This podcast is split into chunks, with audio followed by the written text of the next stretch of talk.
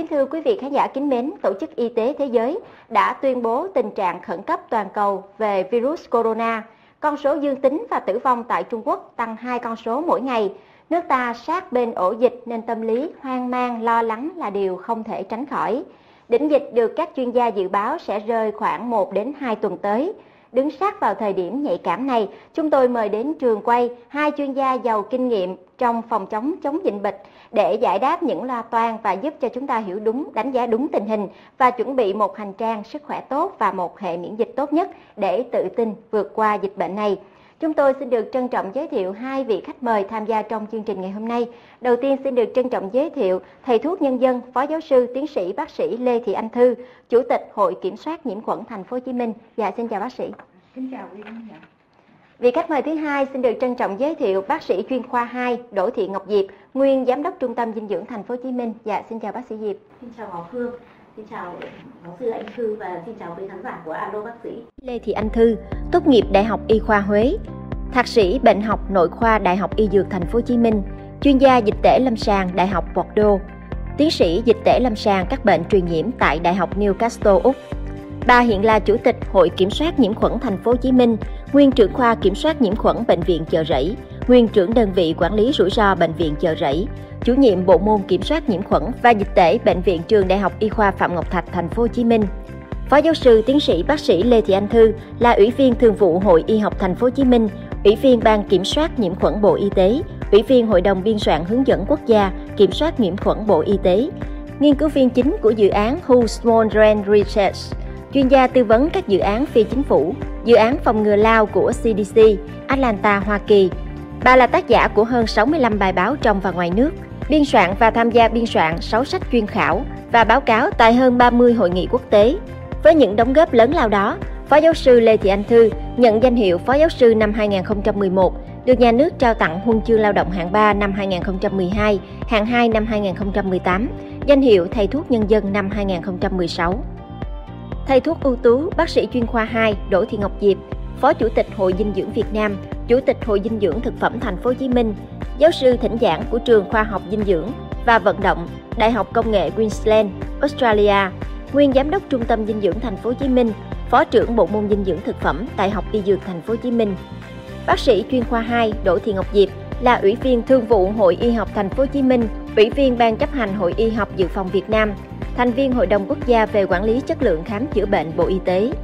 Bà tốt nghiệp bác sĩ nhi khoa năm 1986 và bác sĩ chuyên khoa 2 tại Đại học Y Dược Thành phố Hồ Chí Minh. Bà được nhà nước trao tặng huân chương lao động hạng 3 và danh hiệu thầy thuốc ưu tú. Bà là tác giả của trên 20 công trình nghiên cứu khoa học can thiệp cộng đồng có giá trị về dinh dưỡng thực phẩm và có trên 60 bài báo khoa học được đăng tải trên các tạp chí khoa học trong và ngoài nước. Bà tham gia biên soạn trên 20 tài liệu chuyên khảo về dinh dưỡng tiết chế, thực hiện nhiều chương trình truyền thông đại chúng về dinh dưỡng và thực phẩm. Bucanac Multi giảm mệt mỏi, uể oải, sản phẩm của công ty cổ phần dược Hậu Giang.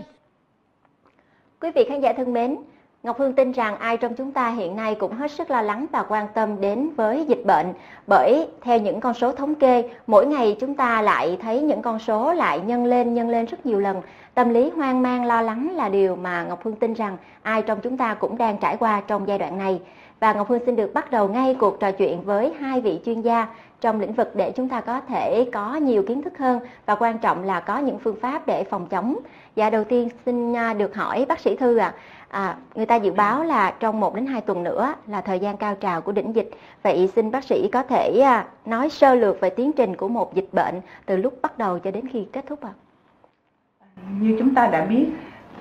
cái từ cái lúc mà những cái ca mà viêm nhiễm khuẩn đường hô hấp cấp do chủng virus corona mới hay còn gọi là 2019 nCoV bắt đầu từ giữa tháng 12 năm 2019 thì sau một tháng là Tổ chức Y tế Thế giới đã công bố tình trạng khẩn cấp toàn cầu và cho đến nay sau 2 tháng thì số lượng người nhiễm virus nCoV đã lên đến 34.000 người cho đến thời điểm này và với 724 người tử vong. Nếu như chúng ta điểm lại so ờ, điểm, điểm lại cái những cái vụ dịch trước đây cũng do nhiễm coronavirus như là SARS hoặc là MERS-CoV thì chúng ta thấy rằng là cái tình trạng lây lan của nhiễm nCoV nhanh hơn nhiều so với lại SARS và MERS-CoV chỉ trong vòng 2 tháng cái số lượng người nhiễm nCoV đã gấp 4 lần số người nhiễm SARS chỉ trong vòng 9 tháng như vậy nhưng có điều à, một cái điều cũng làm cho chúng ta cũng không nên quá lo sợ bởi vì chúng ta thấy rằng là uh, cái 98,8% những cái người nhiễm nCoV trên này là ở Trung Quốc uh, chỉ có khoảng 1,2% là ở các nước ngoài Trung Quốc. Uh, khác với lại SARS trước đây uh, những trong vụ dịch SARS trước đây thì 36,7% là những cái trường hợp nhiễm SARS là nằm ngoài ở các nước quốc gia ngoài Trung Quốc mà một một điểm nữa là mà chúng ta thấy rằng cái tỷ lệ tử vong của em nhiễm nCoV thấp hơn so với lại mới covid và SARS. Ví dụ như là trong vụ dịch mới covid tỷ lệ tử vong lên đến 34,4%. À, ờ, trong đối với lại dịch SARS thì tỷ lệ tử vong khoảng 10,8% và tỷ lệ tử vong đối với lại dịch nhiễm nCoV cho đến thời điểm hiện nay là khoảng chỉ 2,1% như vậy thì à, cái tỷ lệ tử vong thấp hơn nhiều so với lại những cái trường hợp nhiễm à, nhiễm coronavirus trước đây tuy nhiên do cái số lượng lây lan nhanh với cái số cái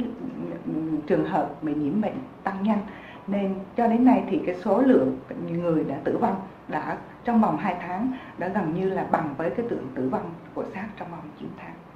Dạ. Thưa bác sĩ, với những con số mà bác sĩ chia sẻ và những thông tin mà bác sĩ Thư vừa chia sẻ thì Ngọc Phương tin rằng là nhiều quý vị khán giả là chúng ta cũng đừng quá là lo lắng bởi vì nếu mà chúng ta có một cái sức đề kháng tốt, một cái hệ miễn dịch tốt thì à, dường như đây là một cái chìa khóa quan trọng. Điều này không biết là có đúng hay không thưa bác sĩ Diệp? Chắc chắn là Ngọc Phương đã nói đúng rồi đó. Bởi vì chúng ta sẽ đưa ra một cái ví dụ. Ví dụ là hai ca là hai cha con người Trung Quốc bị nhiễm nCoV và được điều trị tại à, bệnh viện Trợ Rẫy thì à, thực ra thì trong gia đình này là có thêm một người nữa, đó là người vợ. Thì bản thân người vợ là tiếp xúc với ông chồng trước, sau đó mới con. Nhưng mà chỉ có con là lây từ người cha, trong khi bà vợ thì lại không bị à, bị lây từ người cha qua và không bị nhiễm nCoV điều này có nghĩa là một cái quan sát thôi. Quan sát này chứng tỏ là không phải tất cả mọi người tiếp xúc với người bị mắc nCoV đều sẽ bị lây nhiễm nCoV và không phải ai là người lành mà tiếp xúc với người bệnh là cũng chắc chắn là sẽ bị lây bệnh. Thì điều này là giáo sư anh thư cũng có nói là chúng ta đừng quá lo lắng. Chúng ta quan sát, đó là ca đầu tiên. Ngay tại việt nam để chúng ta có thể có một cái minh họa là yên tâm. Nhưng mà việc thứ hai là, thế tại sao người ta lại cũng tiếp xúc với người bệnh mà có người thì sẽ bị lây nhiễm và có người không bị lây nhiễm? Chắc chắn là có nhiều cái nguyên nhân. Trong đó có một trong những cái nguyên nhân khá là quan trọng, đó là sức đề kháng nếu một cái cơ thể có một cái hệ thống miễn dịch hoạt động tốt và có sức đề kháng tốt thì chắc chắn sẽ giảm thiểu được các cái nguy cơ như sau. Giảm thiểu được cái tỷ lệ mắc các bệnh lý nhiễm trùng, trong đó có nhiễm virus mà chúng ta đang rất là tập trung trong cái thời điểm hiện nay, đó chính là nhiễm nCoV 2019 vậy thì chúng ta có một cái thông tin đầu tiên là nếu mà sức đề kháng tốt thì cái khả năng cảm nhiễm của cơ thể với các bệnh nhiễm trùng nói chung, trong đó có nhiễm virus sẽ thấp hơn phần thứ hai là nếu mà sức đề kháng của chúng ta tốt thì cũng sẽ hỗ trợ cho chúng ta một cái việc nữa. Đó là nếu không may bị mắc bệnh và bản thân cái người mắc bệnh này lại có những cái bệnh nền nữa thì nó cũng sẽ giảm thiểu được hai cái điều rất là quan trọng. Điều thứ nhất là giảm thiểu cái cái tỷ lệ tử vong. Điều thứ hai là giảm thiểu được cái nguy cơ bị mắc các cái biến chứng do cái bệnh lý nền mà chúng ta lại không may bị nhiễm virus đưa vào trong cơ thể. Vậy là, đây là cái có lợi của chúng ta nếu mà chúng ta tập trung vào cái việc là sức đề kháng. Tuy nhiên thì cũng nhân tiện trong dịp này thì chúng tôi cũng muốn chia sẻ thêm một chút về cái hệ thống miễn dịch của mình để cho chúng ta cùng à, cùng nắm một cách tổng quan. Thì trong cái cơ thể của chúng ta, lúc nào chúng ta cũng có khả năng tiếp xúc với những cái tác nhân gây bệnh. Nó có thể là vi trùng, có thể là siêu vi trùng và chúng ta hay gọi là virus. Và chúng ta lại cũng có thể là nhiễm ký sinh trùng, có thể là nhiễm vi nấm, vân vân. Thì các cái tác nhân gây bệnh này chúng ta gọi chung là vi khuẩn. Khi mà đưa vào trong cơ thể của chúng ta thì cơ thể chúng ta cũng sẽ có ít nhất là hai cái hệ thống để bảo vệ. Hệ thống thứ nhất là hệ thống vật lý. Vật lý thì chúng ta sẽ có da của chúng ta. Đây là một cái hàng rào bảo vệ về mặt vật lý. Phần thứ hai là chính là là niêm mạc và màng nhầy cũng như là cái dịch nhầy ở trong à, chỗ mà chúng ta nhìn thấy cũng khá là rõ. Đầu tiên là ở trong trong mũi của chúng ta chẳng hạn, trong niêm mạc đường hô hấp và cái chỗ quan trọng thứ hai nữa đó là niêm mạc của đường tiêu hóa. Vậy thì đây chính là cái cơ chế bảo vệ về mặt vật lý đầu tiên mà cơ chế thứ hai thì quan trọng cũng không kém nếu không muốn nói là nó cũng có cái đóng cái vai trò khá là quan trọng đó là cái hệ thống miễn dịch của cơ thể của chúng ta. Nó sẽ gồm có hai hệ thống. Hệ thống thứ nhất là hệ thống miễn dịch uh, tế bào chủ yếu là do các cái tế bào có cái chức năng miễn dịch ở trong cơ thể sẽ hỗ trợ cho chúng ta. Thì ai chúng ta cũng biết là bạch cầu chẳng hạn thì đây chính là một trong các cái loại tế bào mà nó sẽ hỗ trợ để tiêu diệt các cái vi khuẩn rồi thứ hai là chúng ta có những cái tế bào to hơn mà chúng ta hay gọi là đại thực bào thì chức năng của nó cũng là chức năng giúp cho chúng ta chống lại các cái tác nhân gây bệnh thì chúng ta có các cái bạch cầu các cái đại thực bào hệ thống này thì chúng ta gọi là hệ thống miễn dịch tế bào bên cạnh đó thì chúng ta sẽ có một cái hệ thống miễn dịch uh, quan trọng hơn sâu hơn mà chúng ta gọi là miễn dịch dịch thể đó chính là các cái kháng thể ở trong cơ thể của chúng ta sẽ hỗ trợ cho chúng ta chống lại các cái bệnh lý nhiễm trùng như vậy có nghĩa là nếu mà hệ thống miễn dịch của chúng ta hoạt động hoàn hảo hoạt động tốt thì khả năng chúng ta giảm cái khả năng cảm nhiễm với các cái bệnh lý nhiễm trùng các cái vi khuẩn sẽ tốt hơn. Và đây chính là điều mà chúng ta cần phải thảo luận thêm là chúng ta ngoài các cái biện pháp rất là quan trọng ví dụ như là trích ngừa các biện pháp rất là quan trọng như là giữ vệ sinh cơ thể, giữ vệ sinh môi trường và những hướng dẫn có liên quan đến phòng chống dịch, thực hành vệ sinh thì chúng ta còn có một cái chi tiết khá là quan trọng đó là hỗ trợ cho hệ thống miễn dịch của cơ thể hoạt động được tốt hơn để sức đề kháng chúng ta cao hơn thì góp phần làm cho cơ thể của chúng ta bớt cái nguy cơ mắc các bệnh nhiễm trùng. Và như vậy thì có sẽ có một cái lợi nữa là không phải cá nhân chúng ta mà chúng ta còn giúp cho những người thân trong gia đình và đặc biệt là trong cộng đồng phòng chống được dịch một cách hiệu quả hơn. Dạ, với những chia sẻ của bác sĩ Diệp thì Ngọc Hương nghĩ là quý vị khán giả sẽ thêm những thông tin rất là hữu ích. Bởi vì à, hiện nay nghe nói đến nCoV 2019 chủng mới ai cũng rất là lo lắng và mọi người là nào là đi mua khẩu trang xếp hàng dài rồi làm những cái biện pháp ngoài thân rất là nhiều tạo ra rất là nhiều những cái trào lưu thì quan trọng nhất vẫn là chúng ta phải tăng cường cái sức khỏe và hệ thống miễn dịch trong cơ thể. Dạ, cho Ngọc Phương được hỏi bác sĩ Thư, bởi vì hiện nay nhiều người nói là đỉnh dịch là một hai tuần nữa bắt đầu, vậy thì không biết là khi nào dịch mới kết thúc và trong cái giai đoạn đỉnh dịch thì điều gì sẽ xảy ra? Có phải là bệnh nhân tăng nhiều hơn, rồi cái việc mà chúng ta khống chế dịch bệnh sẽ được diễn ra như thế nào ạ? À? À, thì thật ra đỉnh dịch có nghĩa là sao? Đỉnh dịch có nghĩa là khi cái số lượng người nhiễm mới à, tăng lên cao cao trào nhất trong cái vụ dịch đó. Thì sau khi tăng lên cao trào nhất thì lúc đó có nghĩa là cái vụ dịch sẽ đi xuống. Thì chúng ta cứ hình dung là cái cái biểu đồ của dịch ấy, nó như cái dạng hình parabol. Có nghĩa là cái cái cái điểm cao nhất của cái hình parabol đó chính là cái đỉnh dịch. Um, thì uh, cái như vậy thì cho nên chúng ta sẽ thấy rằng là uh, cái dựa dựa vào trong cái biểu đồ dịch tễ thì chúng ta sẽ biết được là cái khoảng lúc nào thì sẽ có cái bệnh dịch xảy ra.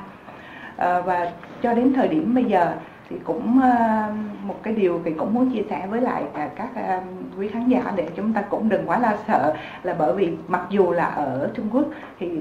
cái vấn cái định dịch có lẽ là cũng có thể dự tấn trong vòng một vài ngày hoặc là một vài tuần nữa. Nhưng mà đối theo cái thống kê của tổ chức y tế thế giới uh, xây dựng cái cái đường đường cong dịch tễ của cái các các cái nhiễm nCoV ở các nước ngoài Trung Quốc thì gần như là chúng ta đã hôm qua là cái đỉnh dịch đã cao nhất rồi. Và qua đến ngày hôm nay thì gần như là cái biểu đồ có có khuynh hướng giảm xuống. Thì đây cũng là một à, một điều thì cũng chúng ta cũng à, cũng đấy là một trong những cái mà chúng ta cũng rất là quan trọng để chúng ta xem lại. À, bởi vì chúng ta thấy rằng là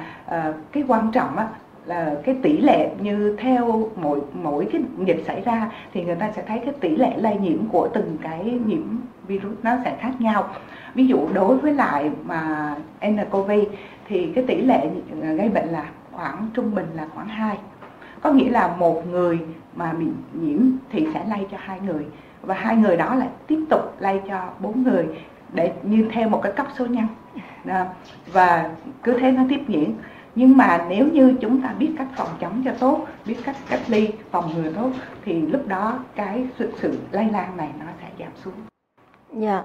thật ra thì à, cái chuyện lo lắng thì ai trong chúng ta cũng rất là lo lắng cả. Thậm chí khi mà chúng ta cùng bắt đầu lên sóng để gặp gỡ quý vị khán giả, thì à, cả bác sĩ diệp, bác sĩ thư và cả ngọc hương nữa cũng đùa với nhau là liệu là chúng ta có đeo khẩu trang để chúng ta trò chuyện hay không. Dạ thưa quý vị khán giả, chúng tôi biết rằng với những thông tin ngày hôm nay chúng tôi chia sẻ cho quý vị là điều vô cùng quan trọng. Vì vậy, cho phép chúng tôi được giữ một cái tinh thần là lúc nào cũng lạc quan, mặc dù là chúng ta đang có dịch bệnh. Nhưng ngọc hương nghĩ rằng tinh thần của chúng ta là một trong những điều rất quan trọng và một điểm rất đáng tự hào. Đó là Việt Nam là một trong những quốc gia kiểm soát dịch bệnh rất là tốt. À, chúng ta có những cái con số thống kê cụ thể đàng hoàng. Và ngày hôm nay với sự có mặt của hai vị khách mời là hai chuyên gia một trong à, những vị có thể nói là đứng đầu của những hội quan trọng và rất quan trọng để chúng ta kiểm soát dịch bệnh hội kiểm soát nhiễm khuẩn và hội dinh dưỡng thành phố Hồ Chí Minh. Vậy thì xin hai bác sĩ có thể chia sẻ là vai trò của hội để cùng với người dân trong việc đối phó với dịch bệnh là như thế nào? Dạ xin mời bác sĩ Diệp ạ. Vâng ạ. À, chị Tư xin phép nói trước nhé. À, à, hội dinh dưỡng thực phẩm thành phố Hồ Chí Minh thì tham gia gì trong cái việc phòng chống dịch bệnh thì bản thân cái việc dinh dưỡng nó là nền tảng cho nên là suốt trong một cái thời gian dài thì uh, ngoài các hội viên hội dinh dưỡng ờ, thực phẩm thành phố Hồ Chí Minh cũng như là hội dinh dưỡng Việt Nam tham gia chung vào trong cái việc là làm sao nâng cao được sức khỏe cho người dân. Như vậy thì thông qua đó sẽ nâng cao được sức đề kháng cũng như là nâng cao được cái tầm vóc thể lực cho người dân. Thì vai trò chính của chúng tôi khi mà có dịch thì hiện nay thì chúng tôi làm mấy việc. Việc đầu tiên là cập nhật các cái thông tin, các hướng dẫn của các cơ quan chuyên môn, đặc biệt là của Bộ Y tế. Sau đó thì tìm mọi cái phương pháp phù hợp nhất để truyền tải cho hội viên, cho các đồng nghiệp và các anh chị em làm công tác dinh dưỡng ở trong hệ thống y tế đặc biệt là tại các bệnh viện tại thành phố Hồ Chí Minh cũng như là các địa phương mà chúng tôi có các cái mối quan hệ. Việc thứ hai là chúng tôi tập trung vào cái việc là truyền thông bằng nhiều hình thức, đưa ra các cái giải pháp can thiệp về dinh dưỡng để hỗ trợ nâng cao sức đề kháng. Đồng thời thì cũng thông qua các cái chương trình truyền thông này thì truyền thông thêm về các cái phương án phòng chống dịch một cách hiệu quả nhất và khoa học nhất À, còn điểm thứ ba thì rất là quan trọng nữa là chúng tôi tập trung vào nghiên cứu tài liệu và tư vấn tham mưu cho các cái cơ quan có liên quan về các cái giải pháp về dinh dưỡng các cái giải pháp về tiết chế các giải pháp về thực phẩm để hỗ trợ cho người dân nâng cao được sức khỏe nâng cao được sức đề kháng. Ngoài ra thì cũng tư vấn và tham gia vào các cái việc là hỗ trợ cho các cái điều trị các cái bệnh nhân có liên quan khi mà có các cái yêu cầu của các đơn vị có liên quan. Dạ, còn về phía hội kiểm soát nhiễm khuẩn thành phố Hồ Chí Minh ạ. À? thì cũng như là chị Diệp thôi thì hội kiểm soát nhiễm khuẩn thành phố Hồ Chí Minh ngay, ngay từ đầu mùa dịch cho đến nay thì luôn luôn là à, cố gắng là làm cái vấn đề truyền thông tư vấn cũng như hướng dẫn uh, tất cả trong cũng như các nhân viên y tế cũng như là trong cộng đồng về cái vấn đề phòng ngừa và cái kiểm soát cái nhiễm cái nhiễm nCoV như thế nào thì hội cũng là một trong những cái thành viên uh, tham gia tư vấn cho bộ y tế và sự sở y tế để mà uh, đưa ra những cái hướng dẫn kịp thời trong vấn đề phòng chống dịch nCoV này. Dạ, thưa các bác sĩ, trong các hướng dẫn về phòng chống dịch bệnh á, thì Ngọc Hương nghĩ rằng nhiều người trong chúng ta quan tâm nhất đó là cái biện pháp là đeo khẩu trang và rửa tay. Vậy thì xin bác sĩ Thư có thể à, giải thích rõ hơn về cái con đường lây nhiễm của nCoV 2019 và cái việc mà chúng ta đeo khẩu trang và rửa tay đúng cách đó, thì nó có giúp cho chúng ta ngăn chặn được dịch bệnh không ạ? À? nCoV có thể lây ờ, chủ yếu là lây qua hai đường. Thì đường thứ nhất là lây qua đường giọt bắn. Có nghĩa là khi một người bị bệnh, họ sẽ uh, khi nói chuyện với mình hoặc là họ hay là họ ho hắt hơi họ sẽ cái con virus đó sẽ ra khỏi cái người bệnh. Và và nó phát tán ra khỏi người bệnh ở trong vòng khoảng từ 1 đến 2 mét. Và do đó khi cái đường dòng bắn có nghĩa là khi chúng ta đứng gần cái người bệnh đó trong vòng khoảng cách 1 đến 2 mét thì mình có thể tiếp nhận cái con virus đó và có thể bị nhiễm bệnh. Cái đường thứ hai đó là cái đường tiếp xúc. Đây cũng là đường rất là quan trọng. Đó là khi cái chất tiết của người bệnh ví dụ đa phần là chất tiết đường hô hấp hoặc là có thể chất tiết từ đường tiêu hóa. Thì nó có thể là nó ở trên người bệnh hoặc là có thể là làm ở trên các môi trường, các bề mặt. Và khi mà chúng ta tiếp xúc với lại người bệnh trực tiếp hoặc là có thể chúng ta gián tiếp qua những cái trung gian truyền bệnh như là những cái bề mặt, những cái môi trường bị nhiễm bệnh thì chúng ta có thể vẫn có thể bị nhiễm bệnh. À, thì như vậy nếu như mà chúng ta xem lại hai cái biện pháp lây truyền đó thì chúng ta sẽ thấy là đối với tiếp xúc thì cái vấn đề rửa tay rất là quan trọng. Bởi vì khi mà uh, ngay cả ví dụ như chúng ta không đi lại ở trong những uh, chỗ đông người hay là những tay chúng ta hay sờ vào những cái đồ vật mà hay sờ chạm ví dụ như là những tay nắm cửa hay những cái lan can cầu thang thì nhiều khi nó đã có cái chất tiết của người bệnh rồi thì lúc đó chúng ta phải rửa tay và còn cái vấn đề mang khẩu trang thì đây là một vấn đề phải nói là mấy ngày này là mọi người đều cứ rất là nhiều cái thông tin trái chiều nhau. Nhưng mà cái mà mới nhất mà tôi thấy bộ y tế vừa ban hành á, là rất là hay. Tức là khi nào thì chúng ta mang khẩu trang y tế khi nào thì chúng ta chỉ cần mang khẩu trang vải ở ngoài đường giống như là mình đi lại. Thì chúng ta lưu ý rằng là như nãy tôi phân tích là chúng ta chủ yếu là lây truyền qua đường giọt bắn có nghĩa là cần cái sự tiếp xúc gần và cái con virus đó là nhật bắn nó thì con virus nó với cái nó chỉ trên là cái cái, cái kích thước nó là khoảng là 5 micromet ở trên 5 micromet và nó bắn rất là nhanh ở trong vòng đó. Cho nên chỉ cần mang cái khẩu trang y tế là có thể là ngăn chặn được cái virus nó có thể đi vào người. Vậy thì uh, do đó chứ không nhưng mà nó không có nó không có lây truyền qua đường không khí. Tức là khi mà lây truyền qua đường không khí là thường người ta thấy rằng là khi bệnh nhân nặng phải làm những cái thủ thuật tạo khí dung. Thì thường do đó bệnh nhân đang nằm trong bệnh viện chẳng hạn như bác sĩ phải cho thở máy rồi cho đặt khí dung như nó thì lúc đó cái con virus nó bị xé nhỏ ra nó thành ra nhỏ hơn cho nên nó nó nó trở thành nó bay lơ lửng trong không khí. Thì lúc đó có khả năng là lây truyền qua đường không khí nhưng mà nếu mà ở trong cái cộng đồng bình thường mà thôi thì đa phần là chỉ lây qua đường giọt bắn. Do đó là mình không có cần phải là mang cái khẩu trang mà hiệu lực lập cao như trước đây mình hay nói là N95 hay gì đó. Nhưng mà mình chỉ cần mang khẩu trang y tế khi nào tức là khi mà mình tiếp ở nơi cái chỗ đông người khi mình tiếp xúc gần với lại cái người mà đang có họ hơn mà thôi. Và cái quan trọng nhất á, là cái người bệnh phải được mang khẩu trang. Do đó với cái tình hình mà chúng ta đang uh, cái khẩu trang chúng ta đang thiếu đang lo lắng là sẽ thiếu không có đủ nguồn cung thì chúng ta nên mang khẩu trang một cách đúng đắn hơn để chúng ta để dành cái khẩu trang đó để dành cho những cái người mắc bệnh để họ mang khẩu trang. Vì cái người bệnh mà họ mang khẩu trang họ sẽ bảo vệ cho chúng ta nhiều hơn là chúng ta mang khẩu trang mà trong khi đó người bệnh lại không mang Dạ, đây là một cái thông tin vô cùng có giá trị bởi vì à, với hiện tượng khan hiếm khẩu trang như hiện nay thì với những chia sẻ của bác sĩ Thư thì Ngọc Phương tin là quý vị khán giả khi đang theo dõi cuộc trò chuyện ngày hôm nay chúng ta cũng đã biết cách lựa chọn những cái khẩu trang phù hợp với từng hoàn cảnh cụ thể sao cho phù hợp nhất. Dạ xin được hỏi bác sĩ Diệp lúc nãy bác sĩ Diệp có khẳng định là hệ miễn dịch và sức khỏe của chúng ta là một trong những cái điều rất là quan trọng trong việc là phòng chống dịch bệnh. Vậy thì bác sĩ có thể à, nói rõ hơn là chúng ta cần phải ăn uống như thế nào, tập luyện ra sao, đặc biệt là đối với những người là có tiền sử là sức khỏe họ yếu rồi hoặc là họ có những cái căn bệnh mãn tính thì cần phải lưu ý gì trong chế độ dinh dưỡng nào? Nếu mà nói về dinh dưỡng thì sẽ hơi dài. Em xin phép chị Thư một tí là chỗ này thì hơi dài nhé. Chúng ta sẽ cùng với nhau tìm hiểu xem là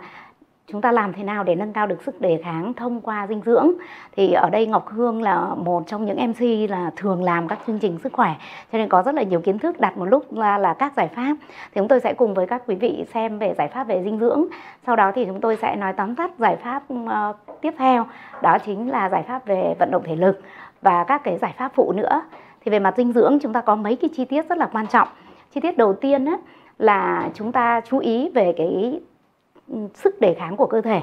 nó liên quan đến cái hiệu lực hoạt động của hệ thống miễn dịch. Chúng ta để ý là trẻ em người cao tuổi người có mắc các cái bệnh lý nền ví dụ như là đái tháo đường tăng huyết áp hoặc là những người mà uh, bị ung thư đã điều trị uh, xong và như vậy thì những người này là những người mà có cái sức đề kháng yếu. Bản chất chúng ta thấy trẻ em và người cao tuổi hay bị mắc bệnh là một trong những nguyên nhân là do sức đề kháng yếu. Do đó là trong cái mùa dịch như thế này thì những đối tượng là bao gồm có, thứ nhất là trẻ em, thứ hai là người cao tuổi, thứ ba là những người có các cái bệnh nền, và thứ tư là những người mà đang được điều trị bằng các thuốc điều trị lâu dài thì chúng ta cần phải hết sức chú ý đến các đối tượng này. Và những đối tượng này sẽ là những đối tượng đặc biệt phải quan tâm đến vấn đề dinh dưỡng. Bây giờ chúng tôi sẽ cùng với quý vị tìm hiểu xem là dinh dưỡng để nâng cao sức đề kháng thì cần phải tuân thủ những cái chi tiết kỹ thuật nào. Chi tiết đầu tiên là phải cung cấp được đầy đủ năng lượng tùy theo cái mức độ hoạt động cũng như là cái lứa tuổi của mình. Chi tiết thứ hai rất là quan trọng, đó là phải ăn đủ chất đạm. Chi tiết thứ ba là chúng ta phải ăn đủ chất bột đường. Đây là điều mà chúng tôi phải nhấn mạnh là phải ăn đủ chất bột đường. Và cái điều thứ tư là một trong những cái tiêu chí quan trọng là không được ăn quá nhiều chất béo và tiếp tục thì chúng ta cần phải ăn đủ các cái vitamin sau. Thứ nhất là vitamin A, thứ hai là vitamin D, thứ ba là vitamin E và thứ tư là vitamin C. Còn về các vi khoáng thì chúng ta phải tập trung làm sao cung cấp đủ và cung cấp được tốt nhất lượng sắt, kẽm, selen. Đây là những chi tiết mà nếu chúng ta không chú ý thì khả năng miễn dịch của chúng ta không thể đồng bộ được. Và cuối cùng thì một trong những chi tiết rất là quan trọng trong mùa dịch chúng ta phải chú ý đến probiotic trong chế độ ăn nếu mà chúng ta tuân thủ các cái nguyên lý này thì chúng ta sẽ giải quyết được một cái việc là nâng cao đồng bộ được cái phần là sức đề kháng của mình. Và tại sao lại phải nhấn mạnh một số chi tiết này thì chúng ta sẽ dành một chút thời gian để tìm hiểu. Trước tiên là về năng lượng. Thì nếu mà chúng ta cung cấp đủ năng lượng thì tất cả các tế bào, trong đó có các cái tế bào mà chúng ta đã kể ra là gồm có là thứ nhất là hàng rào bảo vệ của chúng ta là da. Các cái tế bào niêm mạc ở đường hô hấp và đường tiêu hóa. Rồi các tế bào miễn dịch rất là quan trọng mới có năng lượng để hoạt động. Bởi vì nếu không có năng lượng để hoạt động thì các tế bào này hoạt động kém hiệu quả và chúng ta sẽ tăng cái khả năng cảm nhiễm với bệnh. Về mặt năng lượng thì chúng ta sẽ tập trung với người à, lớn tuổi. Thông thường thì chúng ta sẽ ăn vào khoảng từ 1.800 đến 2.200 kilocalo một ngày. Người bị suy dinh dưỡng chúng ta phải tăng năng lượng thêm và để đáp ứng được cái chuyện này thì chúng ta sẽ duy trì các bữa ăn chính và các bữa ăn phụ tùy theo cái cái lứa tuổi cũng như là cái mức độ hoạt động của chúng ta. Về mặt năng lượng là chúng ta phải đảm bảo. Bây giờ chúng tôi muốn chia sẻ là tại sao chúng ta lại phải ăn nhiều chất đạm? Tại vì chất đạm hay còn gọi là protein là cái nguồn cung cấp ra các amino acid hay còn gọi là acid amin. Các amino acid này thì nó là nguyên liệu đầu tiên, nó chính là nguyên liệu để tạo ra các kháng thể là cái mà chúng ta rất là cần để cho sức khỏe miễn dịch của chúng ta tốt. Thứ hai nó cũng là nguyên liệu để cho các cái tế bào có thể hàn gắn những cái tổn thương trong quá trình bị tiếp xúc với môi trường và trong quá trình bị các cái vi khuẩn tấn công. Nên là chúng ta cần chất đạm. Điểm quan trọng thứ ba là các amino acid này sẽ tham gia vào hình thành các enzyme và enzyme thì mới chuyển hóa được các chất dinh dưỡng mà chúng ta ăn vào. Như vậy là chúng ta cần chất đạm. Vậy thì lượng chất đạm này như thế nào? Theo khuyến nghị thì người Việt Nam của chúng ta sẽ ăn từ 1 cho đến 1,13 gam protein cho 1 kg cân nặng một ngày vì vậy thì tôi sẽ tính ra thực phẩm nếu mà tính ra thực phẩm, chúng ta ăn thịt, nạc hoặc là cá nạc, thì mỗi người trưởng thành của chúng ta sẽ ăn vào khoảng từ 300 cho đến 400 gram thịt, nạc hoặc là cá nạc một ngày. Và chúng ta cần phải chú ý là protein thì gọi là tinh chất. Còn thịt thì trong thành phần có protein thì thông thường các loại thịt thì chỉ có khoảng từ 18 đến 20% là protein thôi. Nếu mà chúng ta bị nhầm lẫn ở chỗ này thì chúng ta sẽ ăn quá ít, không đủ chất đạm thì cơ thể của chúng ta sẽ bị yếu đi. Thì chỗ này chúng tôi phải nhấn mạnh ừ, chi tiết là như vậy. Vậy thì chúng ta chọn cái đạm nào? Thì mới nâng được cái sức đề kháng là điều cực kỳ quan trọng. Chúng ta phải chọn cái đạm mà có nguồn gốc từ động vật, bởi vì nó có các cái axit amin thiết yếu để tham gia vào quá trình. Chúng ta cần những cái chất mà chúng ta để hỗ trợ cho hệ thống miễn dịch của cơ thể. Và đã là có giá trị sinh học cao thì phải là đạm động vật. Chúng ta sẽ ưu tiên chọn những loại ờ, thực phẩm giàu chất đạm như sau. Ưu tiên số 1 của chúng ta là thịt gà. Và chúng tôi xin nhấn mạnh là đối với người cao tuổi mà Ngọc Hương nhắc sẵn là có bệnh nền ấy, thì lại càng ưu tiên chọn thịt gà. Sau đó thì chúng ta mới chọn tới thịt bò. Rồi chúng ta chọn tới thịt ờ, heo hay còn gọi là thịt lợn trứng là một trong những cái nguồn cung cấp chất đạm rất là tốt trong cái mùa dịch và đặc biệt là để nâng cao sức đề kháng cho tất cả các đối tượng, trừ đối tượng mà bị chống chỉ định với ăn trứng, đó chính là những đối tượng bị dị ứng với trứng. Để chúng ta sẽ có một cái chi tiết rất là quan trọng để chúng ta tránh cái tình trạng là chúng ta cứ phải đi tìm mua cá hồi chẳng hạn, là là nó tốn kém không cần thiết. Chúng ta chọn cá và các loại sản phẩm từ cá thì chúng tôi cũng xin khuyến nghị là nên chọn cá tươi. Và ở đây thì chúng ta sẽ chuyển sang một cái mục thứ hai rất là quan trọng, đó chính là chất béo.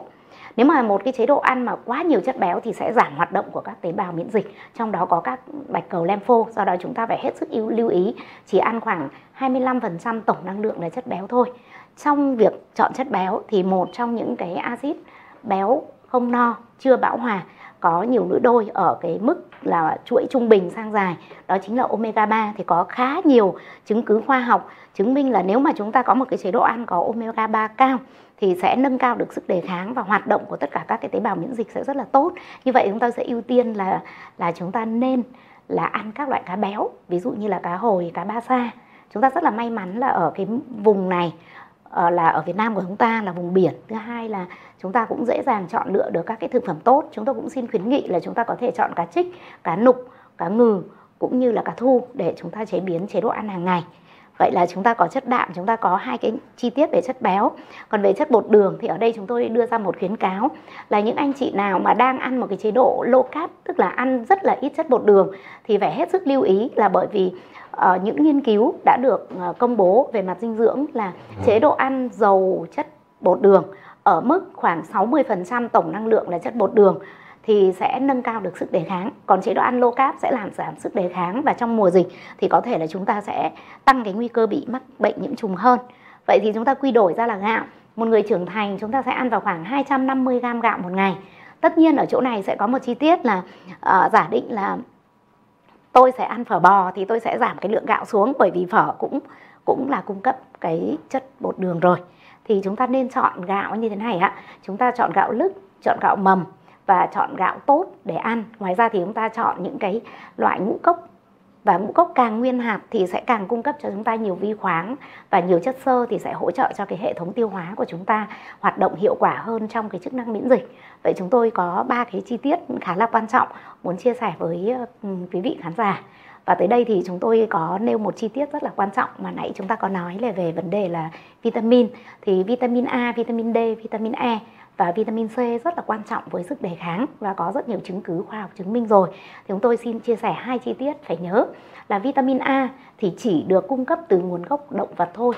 tức là thực phẩm có nguồn gốc động vật thì cái hiệu quả hoạt động của vitamin A với các tế bào miễn dịch mới mới tốt. Thứ hai là nó sẽ hỗ trợ cho các tế bào biểu mô là ở da thì sẽ hoạt động tốt hơn, ít bị tổn thương hơn thì chúng ta phải lưu ý là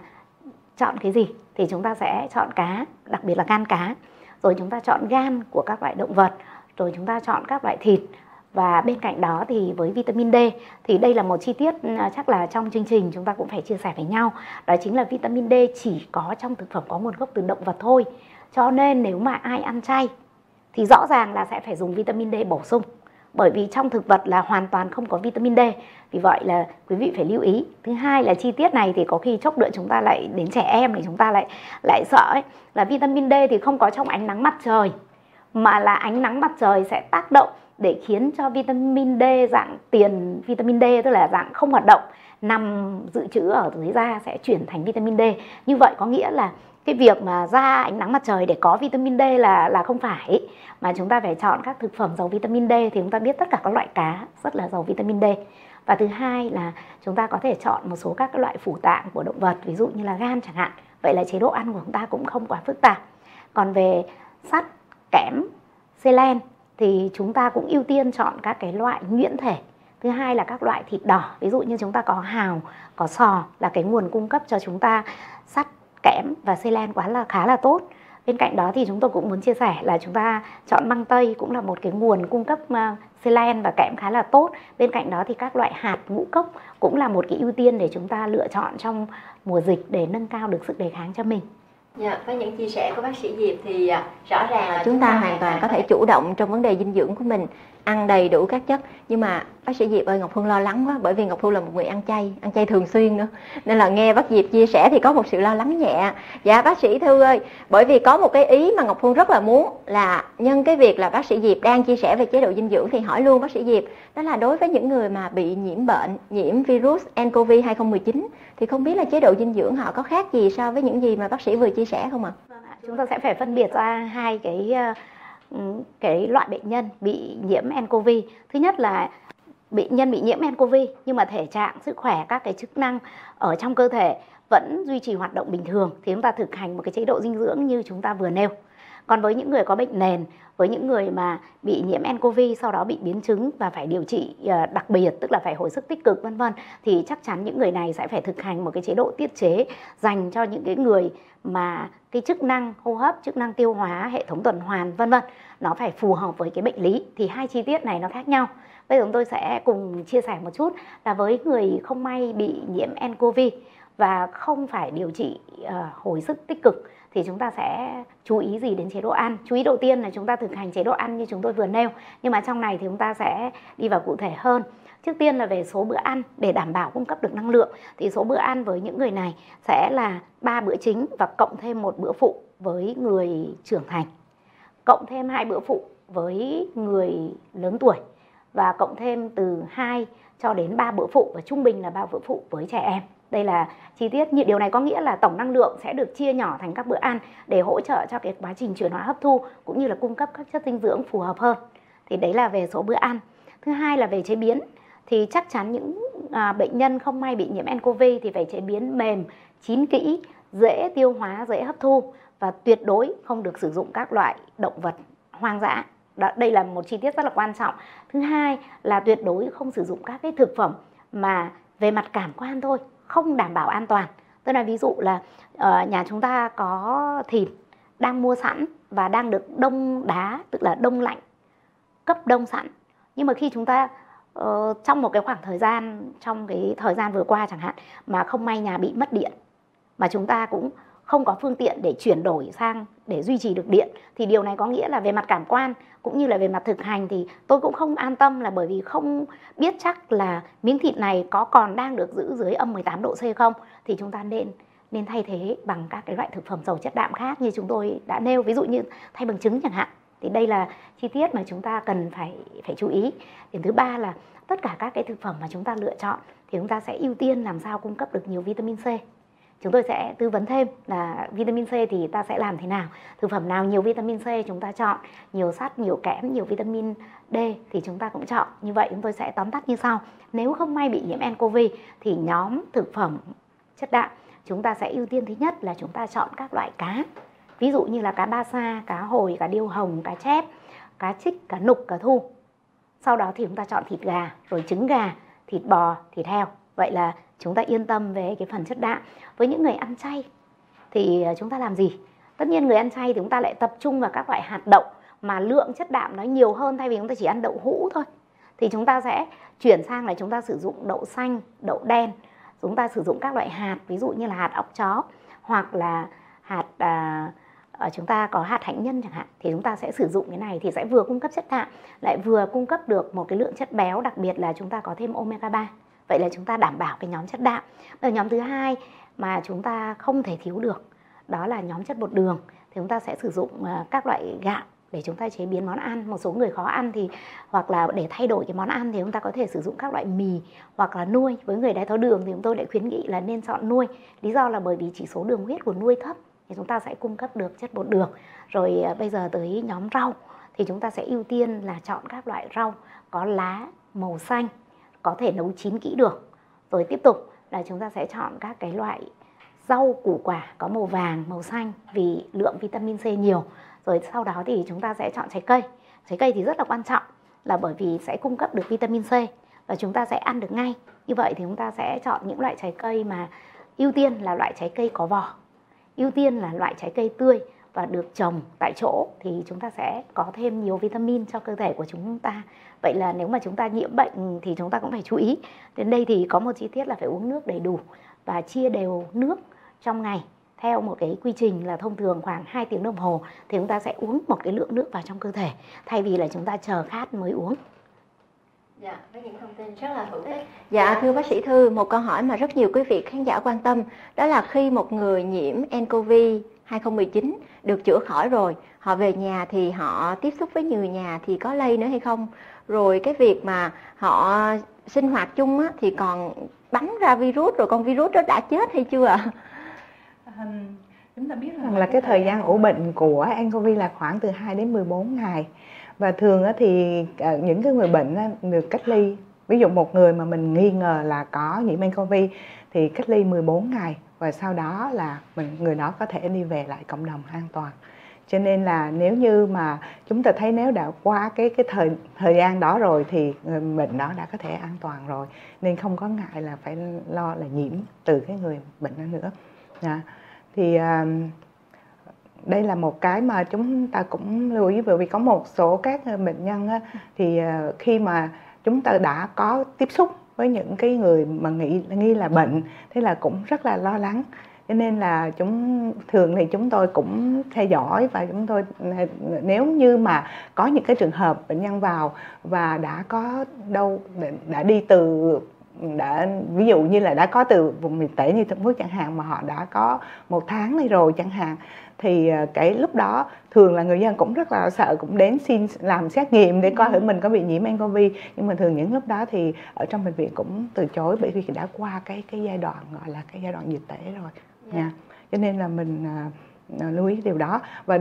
còn nếu mà trong vẫn còn một cái lo nữa là mọi người bảo nếu thì người bị nhiễm nCoV thì sẽ trong môi trường của nhà thì cái con virus đó nó vẫn còn thì nó tồn tại bao lâu ở trong môi trường thì các thật sự thì cho đến thời điểm này thì vẫn còn rất mà nCoV vẫn còn rất là mới cho nên là rất ít cái nghiên cứu uh, để xác định là nó tồn tại một cái thời gian bao lâu ở trong môi trường. Tuy nhiên những cái nghiên cứu cùng cái chủng loại coronavirus ví dụ như SARS với MERS-CoV thì thấy rằng là uh, cái virus đó nó có thể tồn tại trên bề mặt khoảng là sau khi nó ra khỏi người bệnh mà nó ra trên bề mặt thì nó tồn tại có thể là vài giờ. Hoặc là có nhiều cái trường hợp ờ, người ta ghi nhận là nó có thể có nhiều trường hợp nó tồn tại nhiều tuần lên.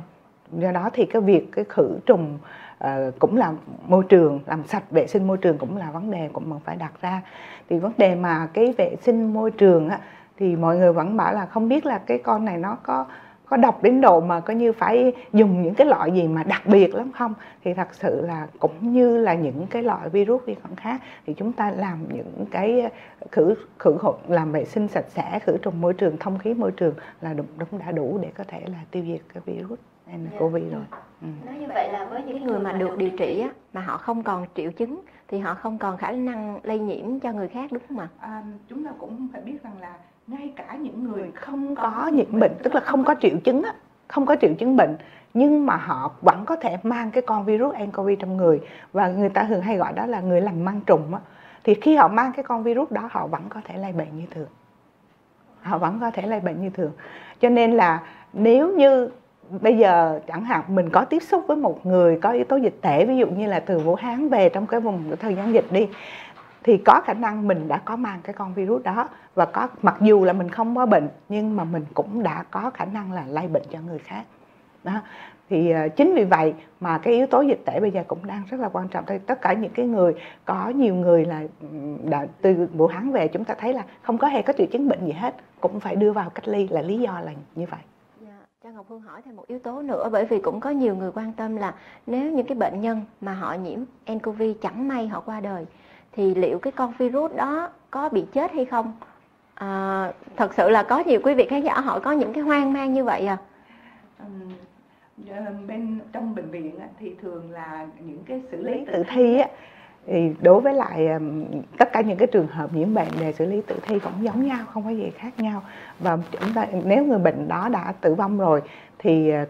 virus tất nhiên là cũng sẽ là đi theo phải không ạ? Và nhưng mà cái quan trọng lúc đó là mình phải có cái cách xử lý tử thi cho, cho tốt. Thì đối với những cái trường hợp mà những cái trường hợp mà nhiễm bệnh không phải chỉ riêng với là nCoV mà là những cái trường hợp những cái đối với những cái tử thi mà của những cái trường hợp nhiễm nhiễm các cái virus hay vi khuẩn gây bệnh mà quan trọng thì cũng đều có những cái phương pháp xử lý tử thi uh, mạnh hơn những người khác. Ví dụ như là cũng có chúng tôi cũng có ở bệnh viện cũng có cũng như có phun khử khuẩn cái uh, tử thi rồi rồi xong rồi bọc tử thi ở trong cái các lớp bao để để có thể đưa ra ngoài môi trường an toàn. Yeah. Dạ, thưa bác sĩ, à, bác sĩ và vẫn ờ, còn một nữa là cũng là mình thường là mình khuyến cáo những cái đợt trước chúng ta đều thấy mình khuyến cáo nếu tại vì đợt này mình chưa có bệnh nhân nào tử tử vong ấy nhưng mà như đợt trước ví dụ những trường hợp mà chúng ta thấy là nhiễm H5N1 hay là những cái trường hợp ấy thì mình đều khuyến cáo là khi đưa tử thi về thì không nên chôn mà là nên đốt thì ưu tiên hơn là như vậy. Với những chia sẻ của bác sĩ Thư thì à, Ngọc Phương đặc biệt lưu ý đến việc là chúng ta vệ sinh môi trường thông thoáng rồi chúng ta giữ vệ sinh cá nhân thật là sạch sẽ và cũng có nhiều người nói là Việt Nam mình có một cái thời tiết khí hậu khá là lý tưởng là mình nắng ấm à, cụ thể là ở thành phố Hồ Chí Minh khu vực miền Nam thì đây lại là một trong những cái điều kiện thuận lợi để chúng ta có thể à, phòng ngừa được virus thì không biết là điều này có đúng hay không ạ? À? Đúng ạ. À, chúng ta biết rằng là cái virus corona cái đặc điểm của nó thì người ta thấy rằng là À, cái thời tiết có ảnh hưởng đến virus corona. À, bởi vì à, nếu người ta thấy rằng là virus corona nó sống ở với cái những cái nó nó nó sống ở với những cái nhiệt độ từ là khoảng khi ở nhiệt độ từ khoảng trên 34 độ là bắt đầu virus đó gần như là cái khả năng gây bệnh nó rất là giảm xuống. À, và cái độ ẩm cũng rất là quan trọng. Cái độ ẩm mà để cho virus dễ phát triển á, thì là thường là có hoặc là ở dưới 60 độ hoặc là trên 85%,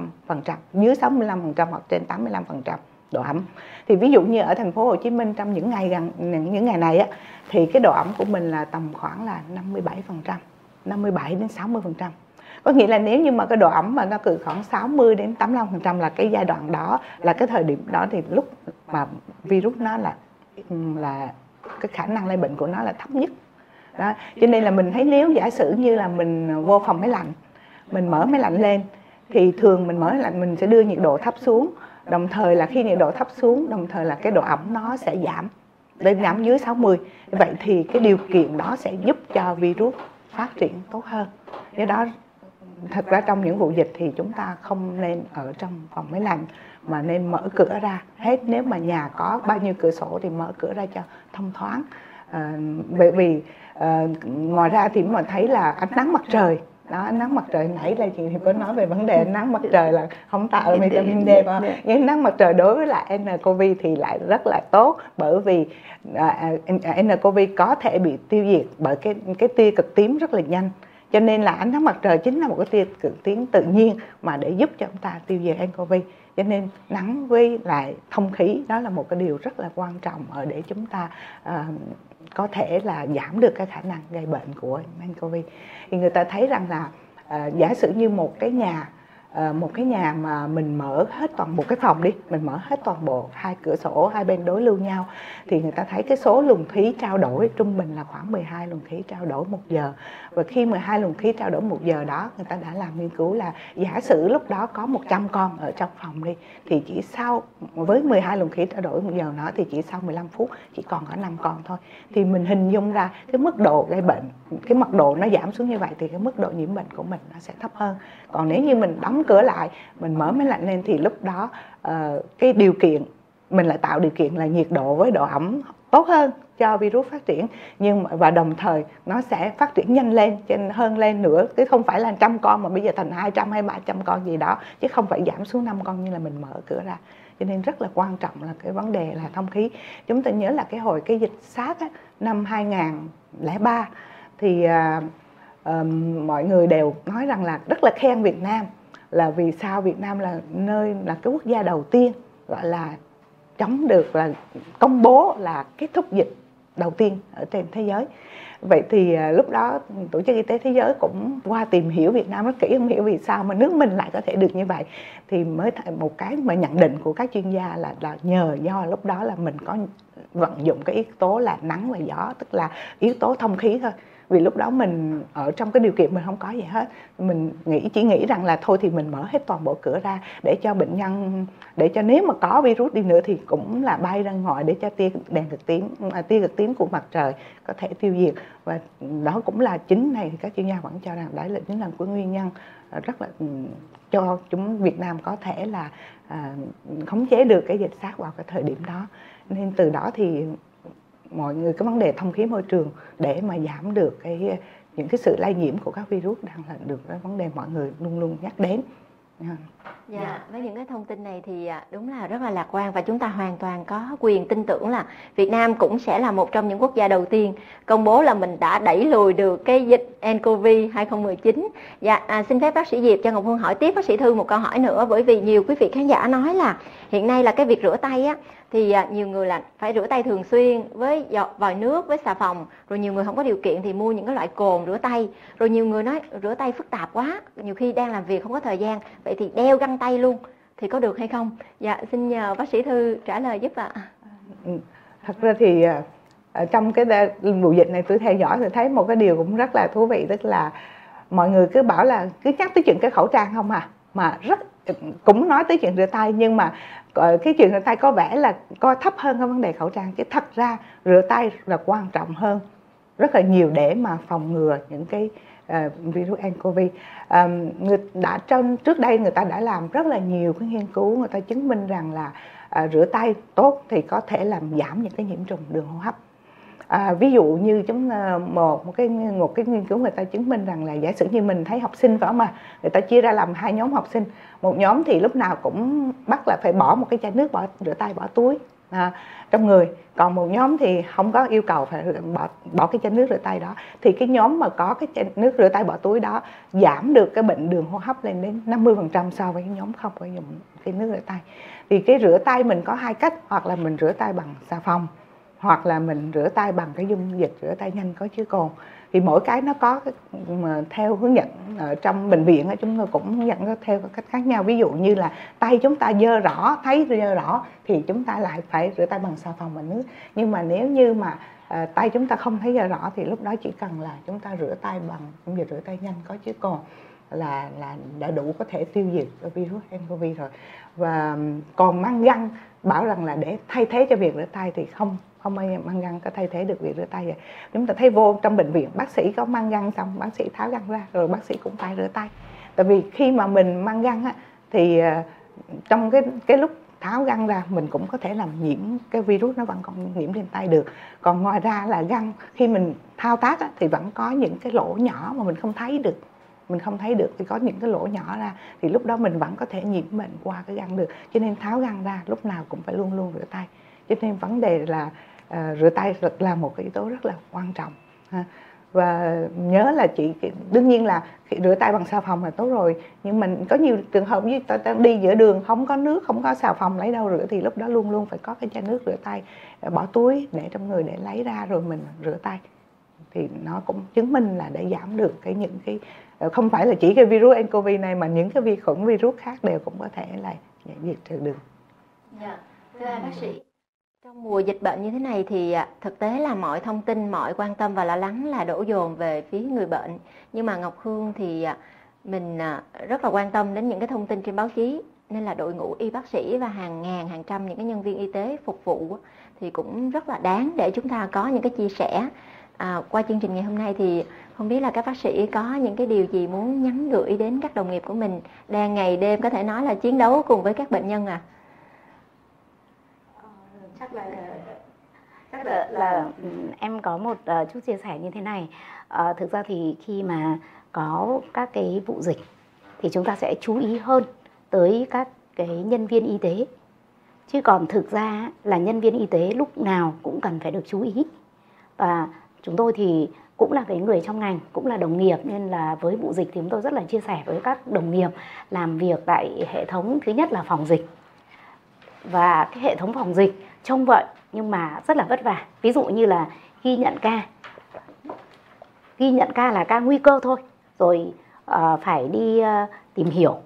phải đi ghi nhận rồi thông tin báo cáo và phải thực địa rất là nhiều. Thì trước khi mà chúng tôi đến đây thì em cũng ờ, kể với chị là ở trong khu nhà em ấy là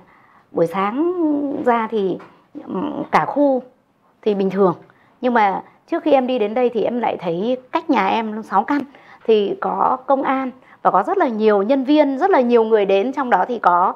uh, y tế địa phương của cái quận mà em đang sống. Thì lý do chỉ là đơn giản như thế này thôi. Tức là có một uh, cái ờ, người đi uh, từ nơi khác về và xuống sân bay Tân Sơn Nhất thành phố Hồ Chí Minh. Và tại đây thì người này có khai là đến cái số nhà này. Cho nên là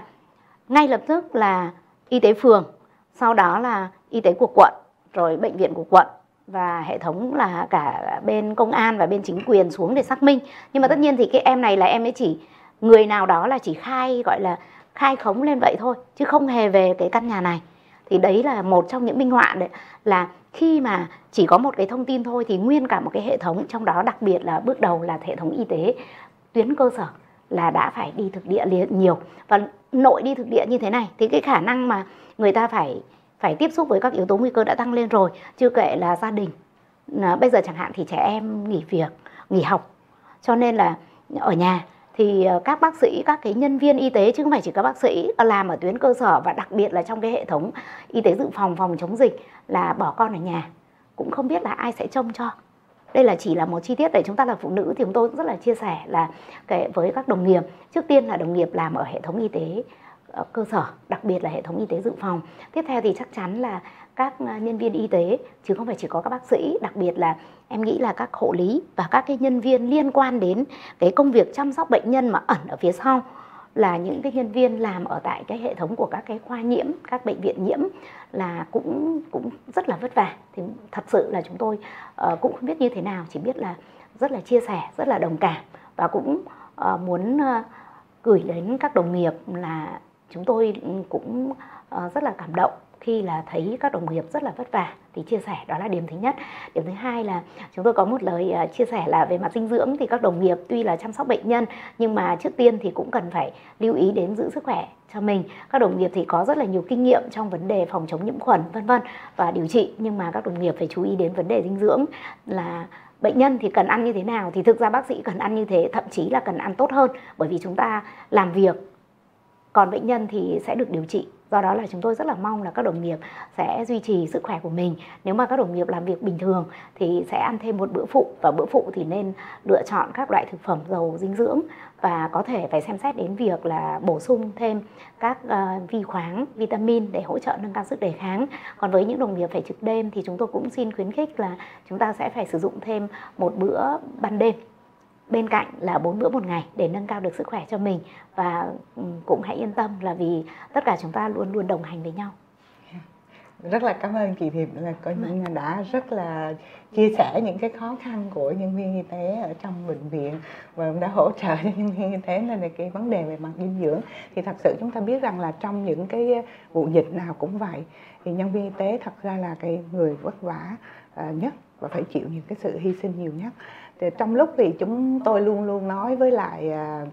người dân là phải tránh xa những chỗ đông người, là phải tránh xa những người bệnh. Đó mà cách ly với những người bệnh thì chúng tôi, những cái bác sĩ, những điều dưỡng ở trong bệnh viện thì lại phải ngày đêm lại phải vẫn chăm sóc người bệnh như là bình thường chúng tôi không có hề phân biệt rằng là uh, hôm nay là trường hợp những cái ca nhiễm vào nhiều cho nên chúng tôi phải ờ, tránh né hay gì cả. Luôn luôn chúng tôi ở trong, trong cái tinh thần là sẵn sàng phục vụ. Cho nên cái vấn đề là để mà và mà trong những cái thời gian những cái vụ dịch nào vậy vụ dịch vừa rồi những cái sát covid hay MERS à sát rồi MERS covid hay là ncov chúng ta đều thấy rằng là một cái tỷ lệ lớn cái nhân viên y tế bị tử vong do lây nhiễm từ bệnh chẳng hạn như ở cái, đối với ncov này thì mình thấy là cái tỷ lệ tử vong của cái bệnh, mắc bệnh của nhân viên y tế thì có phần là thấp hơn sát tức là tính đến nay thì người ta tính đâu khoảng dưới là 5% thôi. Nhưng mà còn hồi cái dịch sát ta thấy là cái tỷ lệ mà tấn công nó lên đến 60% có nghĩa là ờ, có những cái nước mà người ta công bố là tới 10 người nhân viên là hết 6 người tiếp xúc với bệnh là đã và đã đã có thể nhiễm bệnh. Rồi à, Ờ, cái và Việt Nam mình cái thời đó là cũng 18% nhưng mà may cái nCoV này thì những cái ca mới vừa rồi thì chưa thấy cái báo cáo cái trường hợp nào nhân viên chúng ta có cái bị nhiễm bệnh đó thì có lẽ là bởi vì chúng ta cũng đã rút kinh nghiệm từ những lần mùa dịch trước thì nhân viên chúng tôi mặc dù vẫn rất là chăm sóc tích cực uh, cho bệnh nhân nhưng mà cũng mang đầy đủ những cái áp dụng đúng những cái biện pháp kiểm soát nhiễm khuẩn uh, mang đầy đủ những cái phương tiện phòng hộ để bảo vệ cho mình để mà có thể là ờ, tiếp tục cống hiến để uh, chẩn đoán với điều trị cho người bệnh Dạ, xin được cảm ơn những chia sẻ của hai bác sĩ. Sở Duyên Ngọc Phương đặt ra vấn đề như vậy bởi vì à, cá nhân Ngọc Hương là một người dẫn chương trình với thâm niên nghề là 15 năm thì có đến hơn 10 năm gắn bó với ngành y. Nên là mình rất là thương, rất là hiểu cho những nhân viên y tế. Khi mà người dân thường là họ sẽ quan tâm những cái thông tin à, về bệnh rồi về người thân. Còn những cái nhân viên y tế đôi khi là họ bỏ quên đi thì thật sự là rất là thương. Dạ, cho Ngọc Phương hỏi bác sĩ Diệp thêm một cái câu hỏi rất là quan trọng nữa. Bởi vì đa phần khán giả rất là quan tâm về yếu tố là vitamin C. Bởi vì hiện nay mọi người biết là vitamin C là giúp cho chúng ta tăng cường sức đề kháng. À, Vậy thì bác sĩ Diệp có thể chốt lại trong vấn đề về dinh dưỡng để giúp cho chúng ta khỏe hơn Đối phó với dịch bệnh. À, liên quan đến vitamin C thì chúng ta cần làm như thế nào ạ? Gần như tất cả để mọi người đều nghĩ tới việc là cần nâng cao sức đề kháng thì ta sẽ sử dụng vitamin C. Thì điều này là Ừ, cũng có lý do. Lý do là bởi vì uh, điểm đầu tiên thì chúng tôi cũng sẽ đưa ra một cái câu chuyện trong lịch sử. Tức là trong lịch sử thì uh, ngày xưa là các quốc gia sẽ đi tìm kiếm các cái lục địa mới và vitamin C sẽ được đã được phát hiện ra cái vai trò đầu tiên khi mà một cái đoàn thủy thủ đi từ châu Âu sang châu Mỹ và và có một cái tỷ lệ bị mắc cảm cúm rất là cao và tử vong rất là cao. Và người ta tìm hiểu thì thời điểm đó là vì trên tàu không có rau thì người à, thủy thủ ở trên tàu chỉ ăn các cái loại uh, bánh mì các loại ngũ cốc cũng như là các loại thịt có sẵn thôi. Do đó là nhận diện ra cái vai trò vitamin C trong cái việc là làm giảm thiểu cái nguy cơ mắc các cái bệnh cảm cúm. Thì chúng ta có một cái nghiên cứu đã đăng trên tạp chí. Tạp chí này là à, tạp chí y khoa của Anh. Tạp chí này thì nghiên cứu là với một cái chế độ ăn bổ sung vitamin C đủ được cái nhu cầu khuyến nghị và À, đáp thêm 50% cái nhu cầu khuyến nghị thì giảm được 12% tỷ lệ mắc nhiễm trùng ở đường hô hấp. Như vậy ấy, thì à, đây là chứng cứ khoa học mà chúng tôi lấy ra một chứng cứ để ví dụ thôi. Còn vai trò của vitamin C đó chính là khi mà vitamin C ở trong cơ thể của mình thì nó sẽ liên quan đến cái việc là chống lại các tác nhân oxy hóa gây tổn thương tế bào. Thứ hai là nó hỗ trợ cho hoạt động của các tế bào trong đó có các cái tế bào miễn dịch, đặc biệt là các tế bào miễn dịch tế bào sẽ hoạt động được tốt hơn. Như vậy chúng ta sẽ cần cung cấp vitamin C vào trong cơ thể. Tuy nhiên để hiểu rõ vấn đề này thì chúng tôi sẽ cùng với quý vị ờ, cùng tìm hiểu. Có lẽ là Ngọc Hương nếu mà nói đến vitamin C là chắc chắn Ngọc dự Hương sẽ nghĩ ngay là là uống nước ừ, chanh và ăn cam đúng không? Dạ. Thế nhưng mà chúng ta cũng cần phải tìm hiểu là này, nếu mà chúng ta xem xét về hàm lượng vitamin C thì chúng tôi xin đưa ra khuyến nghị như thế này. Hiện nay thì khuyến nghị của Việt Nam là mỗi ngày mỗi người cần phải cung cấp cho cơ thể của chúng ta 100 mg vitamin C mỗi ngày. Điều này có nghĩa là nếu chúng ta chọn một cái viên vitamin C 1 gram là chúng ta đang đưa vào cơ thể quá nhiều vitamin C. Điều này cũng không cần thiết. Bây giờ tiếp theo là vậy chúng ta chọn thực phẩm thì ưu tiên số 1 của chúng ta là chúng ta phải ăn các loại rau có lá xanh. Lý do là tại vì các loại rau có lá xanh có nhiều vitamin C. Bên cạnh nó thì nó còn có nhiều các cái vi khoáng khác. Và chúng ta sẽ chọn rau gì? Chúng tôi sẽ cùng tư vấn. Chúng ta rất là may mắn bởi vì chúng ta ở vùng Việt Nam của chúng ta có rất là nhiều loại rau trên tay tôi đang là cái này là bông cải xanh nếu mà chúng ta ăn 100 g bông cải xanh thì chúng ta đã cung cấp cho cơ thể của chúng ta khoảng 150% nhu cầu khuyến nghị vitamin C rồi thì đây là loại rau đầu tiên mà chúng ta nên ưu tiên lựa chọn à, loại rau thứ hai thì chúng ta sẽ sử dụng các loại rau cải ví dụ như là cải xanh cải cúc hay còn gọi là tấn ô. Đây là cái loại rất là giàu vitamin C. Bên cạnh đó thì chúng ta sẽ chọn rau ngót và rau mùng tơi. Đây là các loại rau giàu vitamin C. Như vậy thì cả tuần là chúng ta đã ăn rất là nhiều loại rau khác nhau rồi. À, sau chúng ta có đây là bông cải xanh. Nhưng mà chúng ta còn có bông cải trắng nữa thì bông cải trắng ít vitamin C hơn bông cải xanh. Nhưng mà đây cũng vẫn là ưu tiên lựa chọn. Ngoài ra chúng ta có thể chọn bắp cải bây giờ tôi sẽ cùng với quý vị thử xem là nếu uh, chúng ta sử dụng rau thì trên tay tôi đang là một uh, quả ớt mà chúng ta gọi là ớt chuông hay là nôm na ở trong miền Nam thì hay gọi là ớt Đà Lạt. Quả ớt chuông này nếu mà chúng ta sử dụng thì chúng ta đã đưa vào cho cơ thể của chúng ta một quả này là tương đương với 300% nhu cầu khuyến nghị về vitamin C. Nếu mà chúng tôi uh, chúng ta đi chợ không có Ờ, ớt à, vàng mà chúng ta có ớt xanh thì lượng à, vitamin C trong ớt xanh thì ít hơn, nhưng ngược lại thì kẽm trong ớt xanh thì nhiều hơn. Vitamin C trong ớt xanh thì chúng ta sẽ đáp ứng cho cơ thể chúng ta khoảng 100% nhu cầu khuyến nghị về vitamin C. Vậy chúng ta có ưu tiên lựa chọn là quả ớt vàng nhé ớt đỏ thì cũng sẽ có vitamin C vào khoảng 200 phần trăm cái nhu cầu khuyến nghị. Bên cạnh đó thì chúng ta có thể chọn các loại cải mà chúng ta đã vừa nói rồi. Thì chúng ta sẽ chuyển sang là nhất định chúng ta phải ăn trái cây rồi và lượng rau mỗi ngày thì chúng ta sẽ đưa vào cơ thể nếu chúng ta đưa vào khoảng 400 gram rau một ngày thì chúng ta sẽ đảm bảo cung cấp được khá nhiều vi chất trong đó có vitamin C nhưng điều quan trọng nhất là phải chọn được các loại rau có nhiều vitamin C bây giờ tới trái cây thì chúng tôi uh, sẽ cùng uh, tư vấn với quý vị là chúng ta sẽ sử dụng cái gì uh, nếu mà chúng ta ăn bưởi chúng ta ăn khoảng 3 muối bưởi như thế này thì chúng ta sẽ cung cấp cho cơ thể của chúng ta được khoảng 150% nhu cầu khuyến nghị vitamin C vậy là chúng ta khá là yên tâm nhá à, chúng ta sẽ ăn quýt chúng tôi sẽ cùng tư vấn với quý vị khán giả là nếu mà chúng ta sử dụng hai quả quýt như thế này thì lượng vitamin C ở trong hai quả quýt này á, là sẽ nhiều hơn là trong một quả chanh. Và chắc chắn là không ai có thể ăn một quả chanh được. Nhưng mà chúng ta thì có thể sử dụng hai quả quýt như thế này. Và đây là một trong những à, may mắn mà chúng tôi rất là muốn chia sẻ. Đó là quả thanh long. Quả thanh long thì có nhiều cái trong đó có cái mà chúng ta đang cần đó là vitamin C. Quý vị có thể ăn nửa quả uh, thanh long này một ngày thay vì chúng ta sử dụng một uh, một quả táo thì chúng ta vẫn cung cấp đủ vitamin C cho cơ thể. Và thanh long thì uh, bên cạnh đó thì còn cung cấp chất xơ sẽ giúp cho cái hệ thống tiêu hóa của chúng ta hoạt động tốt hơn và có nhiều nhiều selen và nhiều kẽm hơn các loại trái cây khác. Vậy thì uh, trên tay chúng ta có khá nhiều các thực phẩm giàu vitamin C rồi. Bây giờ thì chúng tôi cũng cùng với Ngọc Hương và chị Thư là um, em nêu một chút là như thế này. Vitamin C có một cái đặc điểm là nó rất dễ bị phá hủy bởi các cái yếu tố liên quan. Ví dụ yếu tố đầu tiên là nhiệt độ càng cao thì lượng vitamin C nó mất đi càng nhanh. Phần thứ hai là nhiệt độ. Thì chúng ta biết rồi, bây giờ cái yếu tố là tiếp xúc với không khí. Cho nên nếu mà chúng ta xào, xáo các loại rau với một cái chảo rất là to và nhiệt độ rất là cao thì gần như là chúng ta sẽ mất đi khá nhiều vitamin C, thậm chí có thể lên tới 80 và 90% lượng vitamin C mà thực phẩm có.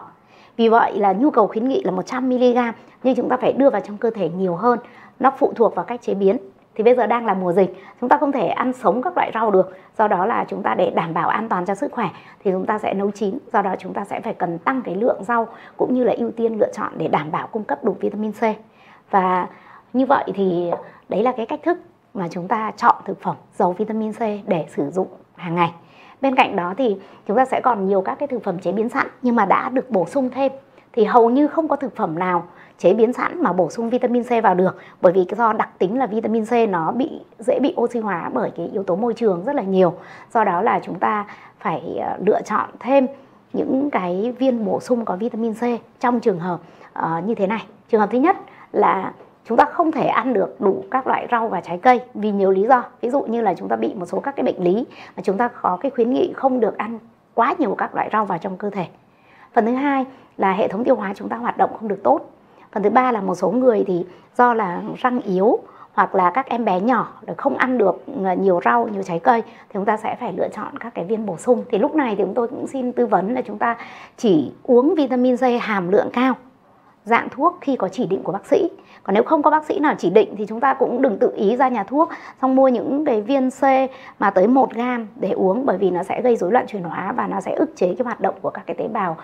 ờ, bạch cầu khi mà cái lượng vitamin C đưa vào trong cơ thể nhiều quá. Và nếu chúng ta lạm dụng liên tục bởi vì em sợ là bây giờ mọi người sẽ thấy là chắc là dịch thì ừ, cũng chưa biết thế nào, cho nên ngày nào cũng uống vitamin C, uống rất là nhiều thì sẽ làm cho cái tổn thương ở niêm mạc đường tiêu hóa nhiều hơn. Thứ hai và nó sẽ làm, gọi là axit hóa cái môi trường ở thận và nó làm tăng cái nguy cơ lắng động ờ, ở trong thận thì tăng cái nguy cơ sỏi thận, đặc biệt là những người bị bệnh thận. Và còn một chi tiết nữa là là nếu mà chúng ta sử dụng quá nhiều vitamin C với hàm lượng quá cao thì nó cũng kéo bớt canxi ra ngoài. Do đó là chúng tôi cũng tư vấn như thế và nếu chúng ta có điều kiện thì chúng ta nên mua viên đa vi chất thì sẽ sẽ tốt hơn là mình chỉ uống một cái thực phẩm bổ sung có vitamin C không.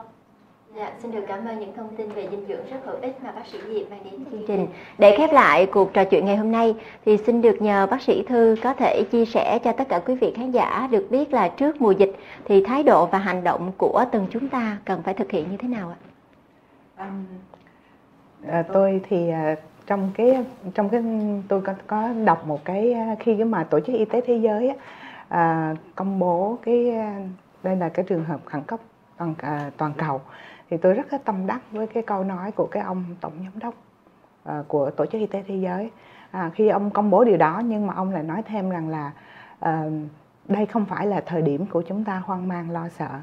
mà đây là chính là thời điểm mà chúng ta phải sử dụng những cái dữ liệu khoa học để mà chúng ta bình tĩnh đối phó với cái vụ dịch. Thì tôi nghĩ rằng đây là một cái câu nói rất là hay và chúng đây chúng ta cần phải ờ, xem lại nhìn xem lại những cái dữ kiện ờ, và một cách đầy đủ hơn. Tức là vì hiện nay là có rất là nhiều những cái thông tin ở trên mạng xã hội, trên những cái thông tin trái chiều nhau và nhiều khi nó làm cho ngay cả những người trong bản thân nhân viên y tế nhiều khi đọc mà cũng thấy là hỗn loạn nữa chứ đừng nói là người ngoài. Cho nên là cái vấn đề rất là quan trọng là chúng ta phải ờ, xem, thứ nhất là chúng ta phải chọn lựa những cái thông tin nào mà đúng để chúng ta có thể nghe theo. Thì hiện nay là bộ y tế ờ, phải nói là trong vụ dịch này bộ y tế đã đưa ra những cái biện pháp truyền thông rất là kịp thời rất cập nhật. Thì chúng ta nên là theo dõi những cái thông tin từ trên cái trang web chính thống của bộ y tế của sở y tế của của, của các hội nghề nghiệp. Để mà chúng ta có thể là um, có một cái cái cái cái đáp ứng nó, nó, nó với lại cái có những cái biện pháp có những cái hành động nó đúng với lại cái biện pháp kiểm soát nhiễm khuẩn chẳng hạn nó đúng với lại cái cái cái cái cái, cái vụ dịch này hơn à, để mà chúng ta mới có thể là à, thực hiện tốt cái cái ngăn ngừa cái vấn đề là phòng ngừa vấn đề cái nhiễm nCoV này. Dạ, xin được cảm ơn bác sĩ Thư. Cảm ơn bác sĩ Diệp đã đến tham gia chương trình ngày hôm nay. Và thưa quý vị khán giả kính mến, chúng tôi tin rằng với thời lượng của chương trình, phần nào đã giúp cho quý vị khán giả có những thông tin quan trọng và hữu ích nhất để giúp cho chúng ta phần nào đó yên tâm để bình tĩnh đối phó với bệnh dịch. Và một lần nữa chúng tôi xin được cảm ơn sự quan tâm theo dõi của quý vị. Trân trọng cảm ơn sự đồng hành của nhãn hàng Pocales, công ty cổ phần dược Hậu Giang giúp tăng cường sức đề kháng và giảm mệt mỏi, uể oải đã đồng hành cùng chúng tôi thực hiện chương trình này. Xin được kính chào tạm biệt và hẹn gặp lại quý vị trong những chương trình tiếp theo.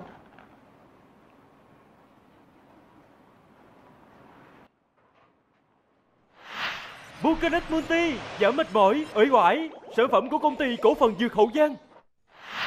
Vulcanic Multi giảm mệt mỏi, uể oải, sản phẩm của công ty cổ phần dược Hậu Giang.